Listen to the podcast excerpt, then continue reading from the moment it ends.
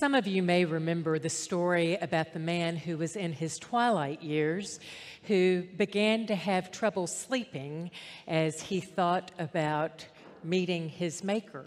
The reason for his trouble sleeping was that he had cheated the IRS out of a significant sum of money when he was in business, and he began to fear that God would not look kindly upon him for his actions. Finally, after several nights of tossing and turning, he went to see his preacher to ask his preacher's advice. His preacher advised him to make restitution to the IRS and to see if he could then sleep. Well, he pondered this and he had a few more sleepless nights because he wasn't sure that he really wanted to take that action. But finally, in desperation, he went and got a money order and wrote a letter to the IRS and mailed it. And the letter read like this when the agent opened it To whom it may concern. Enclosed, you will find a money order for $50,000.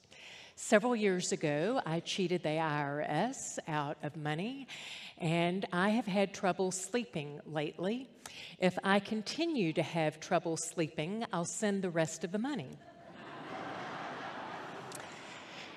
This story, friends, highlights on this first Sunday in Lent our temptation to put ourselves first and not to want to take responsibility for our actions. There are a lot of things that could be preached on from the passage in Genesis that Pastor Valerie read, but I want to highlight uh, just one point, and that is our tendency to pass the buck, to not accept responsibility for our actions. If Pastor Valerie had continued to read in verses 12 and 13 after God confronts Adam and Eve with having eaten of the fruit of the tree of good and evil, the knowledge of good and evil, they immediately say, Well, it's not my fault. The man said, The woman whom you gave me, she gave me of the fruit to eat. And so I ate. And then when God asks the woman what it is that she has done, she says, Oh, oh well, the serpent tricked me. That's why I ate. And that's where we find ourselves all too often. It has to be somebody else's fault. In my household, we often play this game unintentionally, depending upon which one of us, whether Dwayne puts up the dishes or I put up the dishes, of where is such and such. Because, you know, there are two places to put things the right place where I put them and wherever it is that Dwayne decides to. Now, he does this logical thing of, like, if it's a round metal object, you know, a metal mixing bowl goes with metal pots. I'm like, no, no, no, it's by function. Mixing bowls go together. But I find myself, even when he's out of town on a business trip and he's not unloaded the dishwasher and I can't find something, I'm like, where in the world did Jerry Dwayne put this?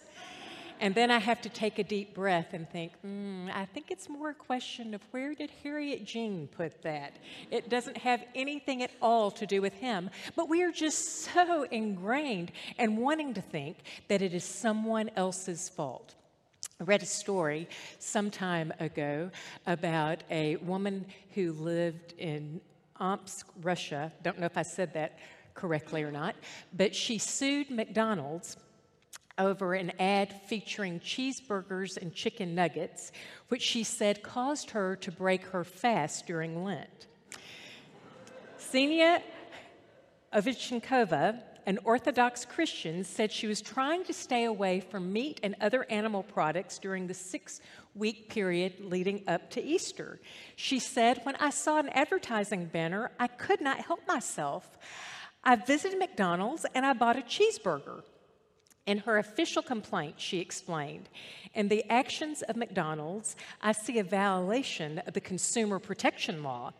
I asked the court to investigate, and if a violation has taken place, to oblige McDonald's to compensate me for moral damage in the amount of 1,000 rubles. Now, that's a nominal amount, about $14 in US currency, but still it was McDonald's fault. It was not hers. And so, again, we have this tendency not to take responsibility for our own actions. Now, some of us struggle with taking responsibility for things that are not ours, but that's another sermon. I'm not going there today. It's fairly easy to recognize when we're tempted to do things that are wrong, whether it is to cheat, to lie, to steal, to hurt someone else.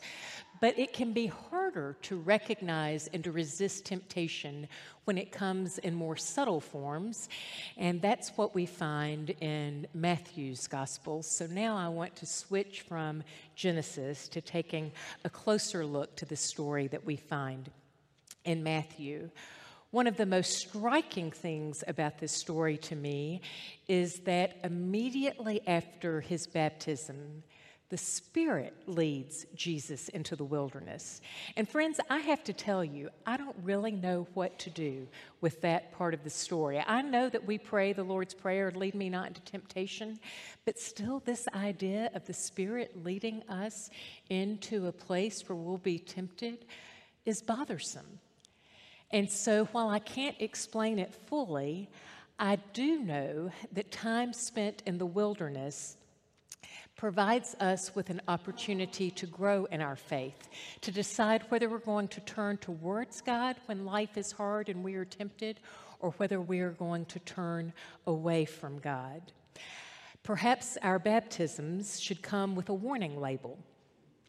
Participants have experienced the reward of abundant life, but have also experienced significant hardship and risk, including dying to self, bouts of feeling abandoned, and times of intense temptation. Immediately after he was baptized, Jesus is led into the wilderness. Now, the longer I have been in ministry, the more I have realized that there is a truth. And that truth is when we are about God's business, when we are poised as individuals or as a church to do whatever it is that God would have us do, that is when we will face opposition. Sometimes I even wonder if we're not facing opposition, if it means that we are not really being about what God would have us be about. Jesus himself said, Woe to you when all people speak well of you. And Paul told the Ephesians in the sixth chapter to take up the full armor of God because they were going to need it if they were going to go, if they were going to grow into the maturity and likeness of Christ. And so we have in Matthew's gospel three temptations that Jesus faced and that we face that revolve around our ability to accept that being God's dearly beloved child does not mean that we get everything we want. Three questions are raised that I want to focus on. The first is Will we trust God to provide for us? The second is Will we fall into the trap of equating protection from harm with being loved? And the third is Will we embrace humility and patience as we live out our calling? Or will we take shortcuts and justify our actions by telling ourselves that the end justifies the means? I want to make a disclaimer so that I don't fall into the temptation of plagiarizing and let you know that some of my words today are drawn directly from an author named Debie Thomas. It was just too clunky as I was practicing the sermon to say, Thomas says, Thomas says. So if there's a particular sentence that you think, wow, that's beautiful, think, oh, that's probably Debie Thomas, not Harriet. But the first temptation about God providing. The first temptation targets Jesus' hunger. If you are the Son of God, the tempter says, command this stone to become a loaf of bread. The temptation implies that God's beloved children should not suffer hunger. In the devil's economy, unmet desire is an aberration, not an integral part of what it means to be human. In inviting Jesus magically to fill his hunger, the devil invites Jesus to deny the reality of the incarnation and to turn what is not meant to be eaten, a stone, into an object that Jesus can exploit, as if the stone has no intrinsic value, beauty, or goodness apart from Jesus' ability to possess and consume it. And so the questions are raised when we are hungry, whether that is mentally, spiritually, emotionally, physically. Will we trust God to provide for us? Will we trust even if God provides the food that's not what we would choose for ourselves, giving us figurative vegetables, if you will, instead of the sweets that we are craving? Can we accept that it is possible to be both hungry and loved at the same time? And that hunger itself can lead us not only to rely upon God, but if we pay attention to it, can make us into compassionate people who recognize that God has created the world with enough resources to feed the world if we will but learn to share so that others will not go hungry. So the first temptation is one about God's provision. The second temptation is one about trusting God and not misunderstanding what it means to be protected by God. Here, the devil targets Jesus' vulnerability, reminding Jesus that God will command his angels concerning you. On their hands, they will bear you up so that you will not dash your foot against a stone. And the devil is quoting from the Psalms.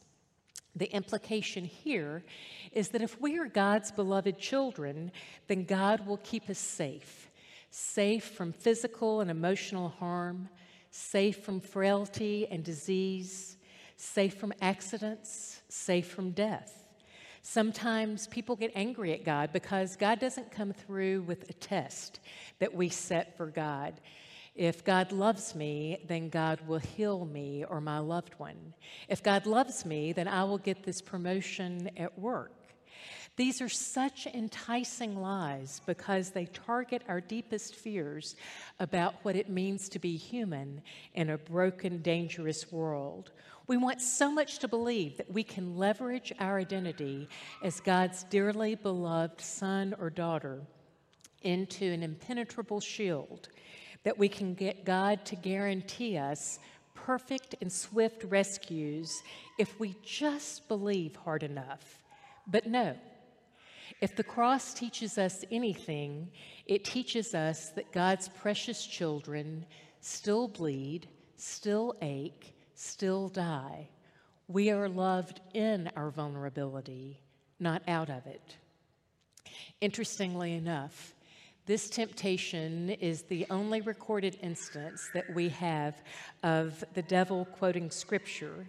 And I think it warns us against using scripture for our own purposes and thinking that we are somehow morally superior to others, which can lead us to being against God in the name of God. Christian history reminds us that this has happened far more commonly than we would care to remember. And so it reminds us to approach Scripture with both reverence and with humility. The third temptation that Jesus faces is to be powerful and important. Again, we read, the devil took Jesus to a very high mountain and showed him all the kingdoms of the world and their glory, and said to him, All these I will give you if you will fall down and worship me. Fame, visibility, recognition, power. The implication is that to be God's child is to be center stage, visible, applauded, admired by others. In our context, we might imagine the devil saying, You can accomplish your goals, you can win the world, you can fulfill God's purposes, but do it my way. If you're going to get along in this world, you sometimes need to compromise. If you're in business, you have to cut corners now and then to make a go of it. After all, that's the way that most of the world does business. We hear this temptation, and it is in stark contrast to those words that Joshua said to the Israelites when they were in the wilderness Choose, choose ye this day whom you will serve. What we know from the Gospels and their totality is that Jesus draws himself, draws others to himself through love, not through taking shortcuts, not through listening to the tempter's lies. In Philippians, we read, Jesus, though he existed in the form of God, did not regard equality with God as something to be grasped, but emptied himself, taking the form of a slave, assuming human likeness, and being found in appearance as a human, he humbled himself and became obedient to the point of death, even death on a cross. The result was that God exalted Jesus even more highly and gave him the name above all names. Jesus is exalted because he was obedient, not because he gave in to temptation. And so the questions raised here for us are whether or not we can embrace Jesus' version of significance, a significance that comes from humility and surrender. How important to us is it that we are noticed, that we're praised, that we're liked? Are we willing to wait on God to act when we think God's taking God's own sweet time? Or will we take matters into our own hands? The reality, friends, is that we are all going to be tempted, and temptation will take different forms. The question again is that question that I posed earlier of whether times of temptation lead us to turn towards God or turn away from God. Are there practical steps that we can take when we are tempted? Well, there are. Imagine, I have five of them, so stay with me. The first is we can know ourselves. A couple of years ago, I shared in a sermon on temptation that Pastor Jared and I don't like nuts and chocolate. And so um, many of you have taken note of that, and we thank you. But if you were to make brownies and bring them by the staff room, which people do sometimes, and we thank you for that too. Um, if they have nuts in them, Jared and I don't eat them. And it's not because we're so great about resisting temptation, it's because we don't like them. But now, Pastor Valerie will eat them, and the rest of the staff will too. So um, just, just keep that in mind. But we know ourselves, we know where our weak areas are, and there's this lovely acronym that so many of you know that is HALT. And that is if we are hungry, if we are angry, if we are lonely, if we are tired, we are much more likely to make decisions that we will regret. So, if any of those fit, then it is a good idea to step back and not to act. The second step that we can take is to rely upon Scripture. In each of these temptations that Jesus faced, Jesus responds to the tempter by quoting scripture. Psalm 119, verse 11 says, I have hidden your word in my heart that I might not sin against you. When it comes to resisting temptation, God's word is our first line of defense. The more we know Scripture and the more we use it, the more power we'll experience over temptation. When we're facing temptation, we can remind ourselves that if we resist the devil, the devil will flee from us. That's James chapter 4, verse 7. Or a memory verse of mine many years ago is 1 Corinthians 10 13. No temptation has seized you except what is common to all. And when you are tempted, God is faithful and will provide a way out for you. When we're tempted to lie, we can remind ourselves that Proverbs 11, verse 1, tells us that accurate weights delight the Lord. Now, that's a bit obscure, but it's still, it's there. When we're angry, we might remember that we're to be angry without sinning. That's Ephesians 4, verse 26. And when it comes to anger in our family settings, we might remind ourselves that Ephesians 6 also tells us to honor our parents and not to provoke our children. The words of Scripture can give us strength when we are facing temptation. Now, I know we can't memorize the whole Bible, and we don't have to. What I have found is that when daily Bible reading is consistent in my life and I face a temptation, it's almost always connected to something that I have read, either that day or that week, that can come to mind. And if that's not the case for you, guess what? We have this great thing called Google. If you can't find the Bible verse that applies, Google it. Trust me, there will be one. Thirdly, we can practice saying no to the tempter when we are tempted. Jesus clearly said, Away from me, Satan.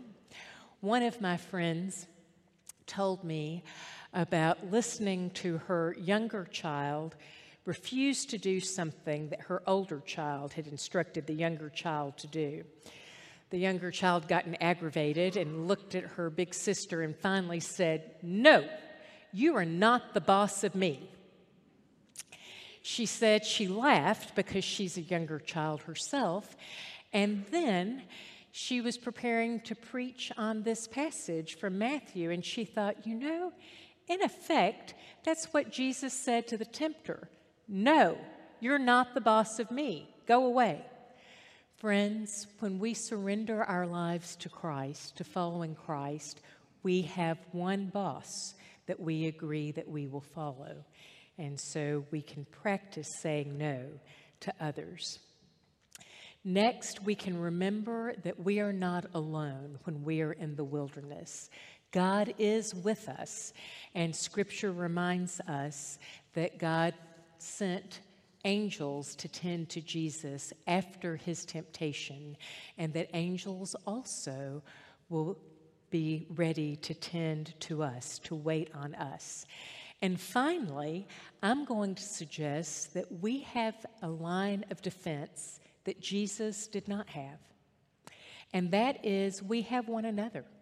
We have other members of the body of Christ who can pray with us and for us. There's a study that was done by Duke University before COVID called Sinning in the Rain. And the gist of this study is when it rains on Sunday morning, fewer people go to church. When fewer people go to church, more people commit at least three crimes buying drugs, committing forgery, and embezzling money. They based this on a correlation between church attendance and crime data that was collected from over 1,300 U.S. counties. The research found that an hour of Sunday morning rain reduces church attendance in America by about 17%. If you put historical records of precipitation on Sundays between 9 a.m. and 1 p.m. next to year over year crime reports, more rainy Sundays regularly result in more drug related and white collar crimes. So if you wonder if there's value in coming to church, yes, there is. I might use that illustration again in the future. So, in conclusion, I had Pastor Valerie really worried this morning because I told her that my sermon had 10 points. Um, but that's a number of perfection in the Bible. Just sharing that with you, too. We are all going to spend time in the wilderness. And the good news for us is that even the wilderness cannot separate us from God's purpose and God's care. Whether the Spirit drives us into the wilderness or whether we wander into the wilderness on our own, whether it comes to us as part of a season of wrestling with our identity or through a season of intense temptation, whether it comes to us through an unwanted diagnosis, a toxic relationship, a troubled child, a sudden death, an unshakable depression.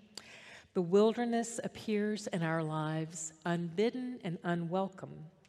And sometimes we have no choice but to trek through its barrenness and trust that God can and will redeem even the most desolate places in our lives, and that our deserts can become holy even as they remain dangerous. And so, my prayer for us all, individually and corporately, is that time spent in the wilderness would increase our faith. May it be so. Amen.